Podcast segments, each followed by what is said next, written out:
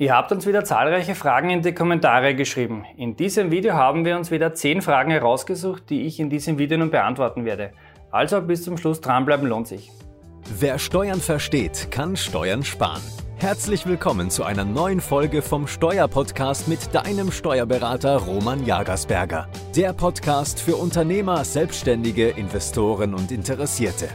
Mein Name ist Roman Jagersberger, ich bin strategischer Steuerberater in Österreich und unsere Kanzlei hat sich auf Unternehmen und Investoren spezialisiert, die ihre Steuerbelastung und Firmenstruktur optimieren möchten.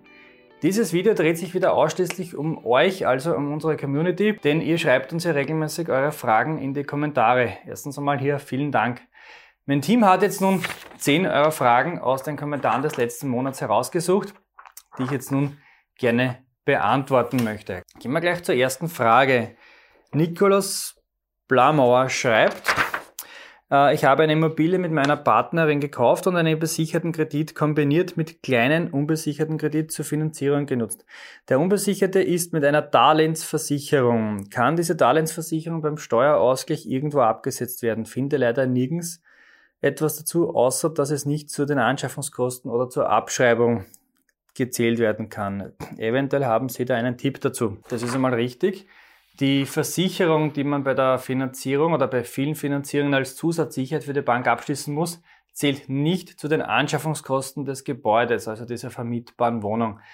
Diese spezielle Lebensversicherung zählt nämlich zu den Finanzierungskosten, denn sie hatte eigentlich mit der reinen Anschaffung nichts zu tun. Deshalb können diese Kosten nicht im Rahmen der Abschreibung, sondern als Finanzierungskosten neben den Kreditzinsen ähm, können die dann im Rahmen der Werbungskosten bei der privaten Vermietung und Verpachtung abgesetzt werden.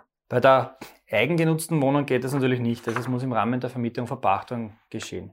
Schauen wir uns die zweite Frage an. Battlestar Gen2 schreibt, ich habe von Robert Kiyosaki Rich Dad Poor Dad gelesen. Darin beschreibt ein Modell, in dem er durch den Verkauf einer Immobilie und gleichzeitig im Kauf einer teureren Immobilie keine Steuern bezahlen muss. Ich nehme nicht an, dass es in Österreich ein ähnliches Modell gibt, oder? Ja, das geht in Österreich leider nicht. Treue Abonnenten unseres YouTube-Kanals kennen bestimmt das eine oder andere Video zur Immobilienertragssteuer. In Österreich ist nämlich der Verkauf einer Immobilie mit ein paar Ausnahmen grundsätzlich einmal steuerpflichtig. Verkauft eine Immobilie mit Gewinn, dann müsst ihr darauf in der Regel 30% Immobilienertragssteuer auf diesen Gewinn bezahlen. Kauft ihr euch gleich darauf eine neue Wohnung, passiert einmal gar nichts. Erst wenn ihr wieder diese verkauft, also die neu gekaufte Wohnung, dann müssen wir schauen, ob ihr durch den Verkauf einen Gewinn oder Verlust realisiert habt. Wird es ein Gewinn, dann haben wir wieder die 30% Immobilienertragssteuer. Realisiert ihr einen Verlust, könnt ihr diesen bis zu 60% mit Einkünften aus Vermietung und Verpachtung gegenrechnen oder auf Antrag auf 15 Jahre verteilen. Wer dazu allerdings nähere Informationen haben möchte, kann sich gerne auf unserem YouTube-Kanal umsehen. Es gibt da schon einige Videos dazu. Dann auf diesen Kommentar ähm, wurde dann noch weiter fleißig kommentiert. Eduard F. zum Beispiel hat geschrieben, eventuell durch die erhöhte Abschreibung, welche es seit zwei Jahren circa gibt, da kann man im ersten Jahr 4% abschreiben und wenn man noch Renovierungen durchführt, dann könnte das ziemlich steuergünstig sein. Also grundsätzlich einmal ja, diese sogenannte neue beschleunigte Gebäudeabschreibung ist einmal eine feine Sache. Ihr könnt nämlich damit im ersten Jahr die dreifache und im zweiten Jahr die zweifache Jahresaffer geltend machen. Und dann schreibt noch Tuba Ben, Bauherrenmodelle könnten passen. Ja, das Bauherrenmodell kann ein Steuersparmodell sein, allerdings anders als ähm, Battlestar Gen 2 gemeint hat. Wenn ihr mehr zum Thema Bauherrmodelle wissen möchtet, schreibt mir das bitte gerne unten in die Kommentare. Wenn euch dieses Thema interessiert, würde ich dazu dann noch ein eigenes Video drehen. Dann Frage Nummer drei. Laura Barboni schreibt, Hallo, was passiert, wenn man die verpflichtende Einkommensteuererklärung nicht innerhalb der Frist einreicht oder sogar vergisst? Naja, ist nicht so gut. In diesem Fall wird sich das Finanzamt nämlich mit einer Aufforderung zur Abgabe der Steuererklärung schriftlich bei euch melden. Und zusätzlich wird es dann auch noch einen Verspätungs- oder Säumniszuschlag geben, oder beziehungsweise und Säumniszuschlag geben. Was bei einer verspäteten Einreichung einer Steuererklärung passiert, das habe ich euch bereits in diesem Video hier gezeigt. Schaut euch das gerne mal an, da habe ich genau dargestellt, welche Konsequenzen dann drohen.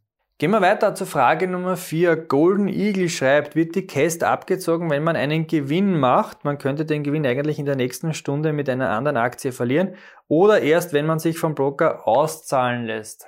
Da geht es jetzt um die Besteuerung von Aktien, wie der eine oder andere schon erkannt hat. Die Antwort ist ähnlich wie bei der vorherigen Frage mit den Immobilien. Es wird jeder Aktienverkauf einzeln betrachtet. Liegt euer Verkaufspreis über dem Einkaufspreis, habt ihr einen Gewinn erwirtschaftet und müsst 27,5% Kapitalertragssteuer bezahlen. Erwirtschaftet ihr mit manchen Trades einen Verlust und mit manchen einen Gewinn, dann werden diese in der Regel von eurem steuereinfachen Broker miteinander verrechnet. Gehen wir weiter zur Frage 5. Rainer schreibt, ist es möglich, den Gewinnfreibetrag, Basispauschalierung und Kleinunternehmerpauschalierung beim Jahresabschluss anzugeben? Wenn man Kleinunternehmer ist, aber unter 35.000 Umsatz und 5.800 Euro Gewinngrenze. Danke für die Rückmeldung. Ja, das ist möglich. Allerdings wird sich die Pauschalierung und der Grundfreibetrag aber nur marginal auswirken, wenn man nicht so viel Umsatz erwirtschaftet. Dann Frage Nummer 6. Decay schreibt, wie schaut's mit E-Autos aus? Gibt es da Möglichkeiten? Die Frage wurde zum Gewinnfreibetrag gestellt.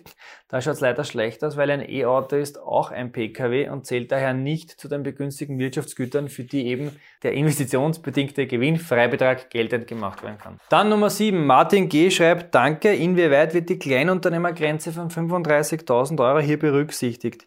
Wird diese auch um die Inflation erhöht. Die Frage wurde im Zusammenhang mit der Abschaffung der kalten Progression gestellt, wo ja die Tarifstufen inflationsmäßig angepasst werden. Bei der Kleinunternehmergrenze in der Umsatzsteuer von eben 35.000 Euro ist leider keine Erhöhung geplant. Diese wurde ja immerhin erst vor kurzem, also vor ein paar Jahren, von 30.000 auf 35.000 Euro angehoben. Und so schnell wird es hier leider keine weitere Änderung geben. Und leider auch, die Frage ist noch nicht aufgekommen, im Chat oder in, in den Kommentaren, aber die hat sich natürlich trotzdem schon gestellt. Leider gibt's auch noch keine Bewegung bei der Luxustangente für PKWs. Wie wir alle wissen, ähm, ist diese 40.000 Euro Grenze aus jetziger Sicht leider noch nicht in Diskussion, dass die angepasst wird. Das heißt, es bleibt auch weiter bei den 40.000 Euro ähm, Angemessenheitsgrenze für PKWs. Dann Nummer 8, Noah 007 schreibt, Hi, ich hätte eine Frage, könntet ihr ein Video über die Versteuerung von Tagesgeldkonten machen? Die Besteuerung von Tagesgeldkonten, ich glaube, das ist relativ einfach erklärt. Das ist ein normales Guthaben, eine Sparanlage und ein Guthaben von Taggeldern, die so eine Sparanlage darstellen. Diese werden mit den Sparzinsen nämlich mit 25% Käst besteuert. Dann Frage 9. Pyrox schreibt, ich möchte ein Auto aus Deutschland mit, dem, mit einem Benzinmotor kaufen und in Österreich anmelden. Bin über die Nova-Kosten sehr unsicher. Ja, da, da bist du nicht der Einzige. Die Berechnung der Nova ist nämlich eine eigene Wissenschaft und aus logischer Sicht kaum nachvollziehbar. Hier empfehle ich euch auf jeden Fall, wie auch schon in dem Nova-Video ähm, erklärt, den Nova-Rechner, also nova-rechner.at.